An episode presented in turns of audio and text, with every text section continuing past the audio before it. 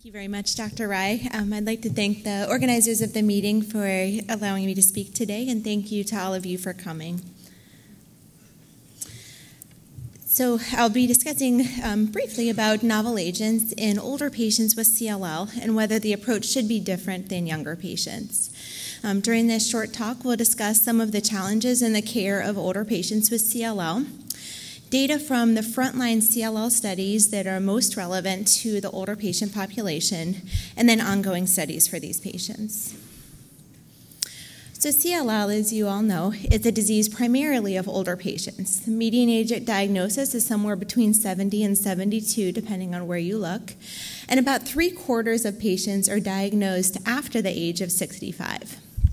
However, um, despite the prevalence of comorbid medical conditions and other potential causes of death in this age group, C L L remains the primary cause of death for patients diagnosed with C L L, regardless of age, and we know that older patients are treated for the disease at the same rate as younger patients.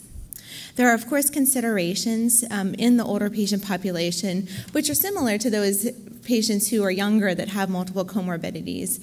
Um, you know, the biggest thing is that they are likely to have other medical issues besides just the C L L, and things that result in decreased organ function, primarily decreased kidney function, but also cardiovascular disease, diabetes, things like that.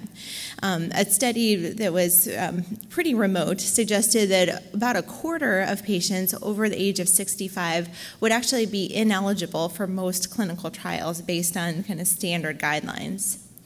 Performance status has to be taken into account, and besides just performance status that you can see in the office, you know, can they get up and walk around the room, get up from a chair?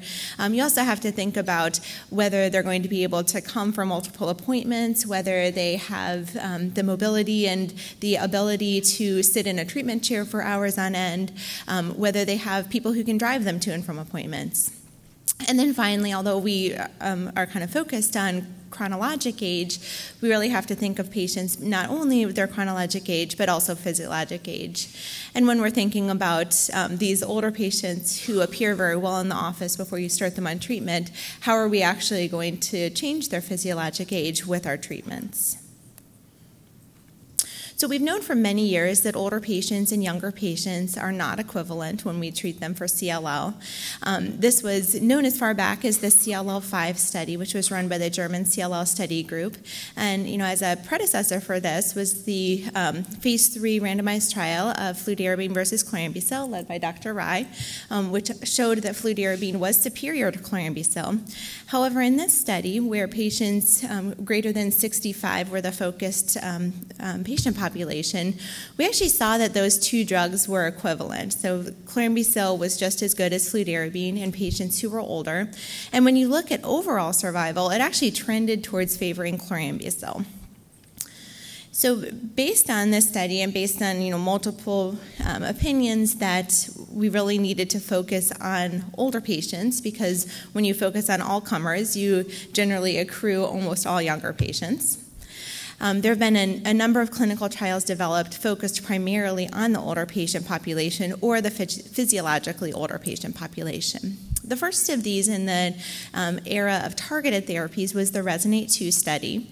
Um, this study was a phase three randomized trial. It accrued two hundred sixty-nine total patients age sixty-five and older and randomized to ibrutinib or chlorambucil. Um, at the first time that this data was presented, there was a median follow-up of eighteen point four months, and very unsurprisingly, ibrutinib performed better than chlorambucil, with an eighty-four percent lower risk of progression or death with ibrutinib. And at two years, eighty-nine percent of patients remained progression-free. And this number, this eight, around eighty-nine percent, you'll see pretty consistently throughout the phase three study, so I think is a pretty good um, estimate of what percentage of patients are going to be alive and progression-free at two years if you're looking at the older patient population. So that takes us to um, the A zero four one two zero two study, and Doctor K um, kind of explained to you the genesis of the study. So this trial was designed for older patients to compare what we thought was the gold standard chemoimmunotherapy regimen in this patient population, um, which we decided was bendamustine plus rituximab, compared to two ibrutinib-containing regimens, either ibrutinib given as a single agent or ibrutinib given in combination with rituximab. Um, obviously, a second question of this study was whether there was any benefit to adding rituximab to ibrutinib. Um, this study, in contrast to the E one nine one two study, um, did allow patients with seventeen p deletion and did have a crossover. Um, so these are the characteristics of the patients. A total of five hundred forty-seven were enrolled. Um, the The median age was seventy-one, um, and that was pretty consistent among all the arms. The, uh, about six percent of patients had seventeen p deletion, nineteen percent had eleven q deletion, ten percent were T P fifty-three mutated, um, fifty-three percent were zap seventy unmethylated, which we had used as a um, surrogate for I G V H mutational status because it was something that could be performed in real time. Um, and then sixty-one percent of the patients we were able to test were I G V H unmutated. As well, um, kind of surprising to me at the time, twenty-nine percent of patients in this previously untreated patient population had a complex karyotype, which is three or more cytogenetic abnormalities. Our primary endpoint was progression-free survival, um, and you can see, as expected and as you know, that ibrutinib regimens performed better than chemoimmunotherapy. There's a hazard ratio of zero point three eight for the ibrutinib rituximab versus B R comparison, and zero point three nine for the ibrutinib alone versus B R comparison. There was no difference at all between I R and ibrutinib. And at twenty-four months, uh, in the B R arm, seventy-four percent of patients remained alive and progression-free. In the ibrutinib arm, eighty-seven percent, and in the I R arm, eighty-eight percent. In the subgroup of patients who had deletion seventeen p, this difference is um, even more pronounced, where at two years, zero percent of the patients in the B R arm remained progression-free, whereas patients in ibrutinib or I R had a very good chance of being progression-free at that time point. When we looked at our very best risk patients, and those would be the zap seventy methylated patients in the entire patient population and the I G V H mutated patients in the subset that we tested, we can see that those arms are much closer together. Um, and there, at this time point, is not much difference in P F S among the three arms, although I think in the I G V H mutated patients especially, you can see it looks like the curves are starting to separate, but we'll have to see what that looks like with longer follow-up. There was no difference among the three arms at this time in overall survival. When we look at grade three or higher adverse events, we see some of the same trends as we saw, as you saw um, earlier with the ECOG study, but a few important differences. Um, we did see that hematologic adverse events were more common with bendamustine rituximab than with either of the ibrutinib-containing arms. Um, non-hematologic toxicities trended towards being higher in the ibrutinib arms, with some of the specific toxicities we know associated with ibrutinib um, seen more predominantly. And those are things like atrial fibrillation, which grade three or higher was seen in six to nine percent of the ibrutinib-treated patients, hypertension, um, twenty-nine to thirty-four percent in the ibrutinib-treated patients. It, it looks like some of these toxicities, like the atrial fibrillation and hypertension, are probably higher um, or probably seen more often in older patients than younger patients. Um, we do have to remember that the baseline um, incidence of these A Es is higher, but at least I think most people's experience is that older patients seem more likely to develop atrial fibrillation. The hypertension I am not, I'm not quite as sure about, but probably a little bit more likely in the older patients. And then it's, oops. Um, we had a category in this study when, I, when we were looking at the causes of death for these unexplained, unwitnessed deaths, and these were exactly what they sound. We didn't know why the patient died. They were, you know, found unresponsive. Something else happened. Um, that was not different between the, the three arms. We know that ibrutinib has been associated with ventricular arrhythmias, so we would expect that there potentially are more arrhythmias in this patient population too, or lethal ventricular arrhythmias, um, but this did not exactly come out at this time point. The Illuminate study is the other phase three trial that was primarily designed for older or physiologically older patients um, with ibrutinib versus chemoimmunotherapy.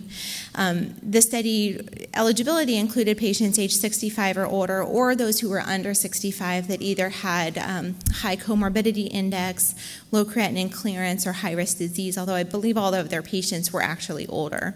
Um, patients were randomized to either ibrutinib plus obinutuzumab or chlorambucil plus obinutuzumab. Um, their patient characteristics actually were um, pretty similar to what we saw in the last study. In the ibrutinib arm, the median age was seventy.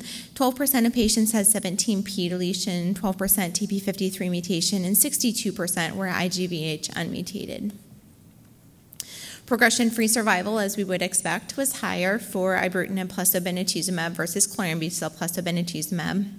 At thirty months, seventy-seven percent of the ibrutinib obinutuzumab patients remained in remission versus sixteen percent in the other arm. This is actually a little bit lower than what we had seen in some of the other studies of either ibrutinib or I R. Um, and I don't know that we have a really good idea as to why this study um, looks different in this patient population. But again, with longer-term follow-up, we'll see whether the studies um, appear more similar. Here's the forest plot for the Illuminate study. Um, again, as Doctor Akea explained when looking at the previous one, we're looking at different subgroups of C L L patients and whether in that particular subgroup the trend for progression-free survival favors the ibrutinib or chemoimmunotherapy. And we can see here that basically every subgroup does better with ibrutinib plus obinutuzumab, with the possible exception of the group without high-risk disease. Grade three adverse events in this study, um, the hematologic toxicities were potentially like a tiny bit higher in chlorambucil plus obinutuzumab, not quite as different as when you use more aggressive chemotherapy regimens. Um, atrial fibrillation, as you would expect, was seen more commonly in the ibrutinib plus obinutuzumab arm. So what do these trials tell us? First, ibrutinib, ibrutinib plus rituximab, and ibrutinib plus obinutuzumab are more effective than standard chemoimmunotherapy in a primarily older patient population. Ibrutinib monotherapy is probably just as good as ibrutinib plus a C D twenty monoclonal antibody, with the caveat that ibrutinib versus ibrutinib obinutuzumab has never been studied.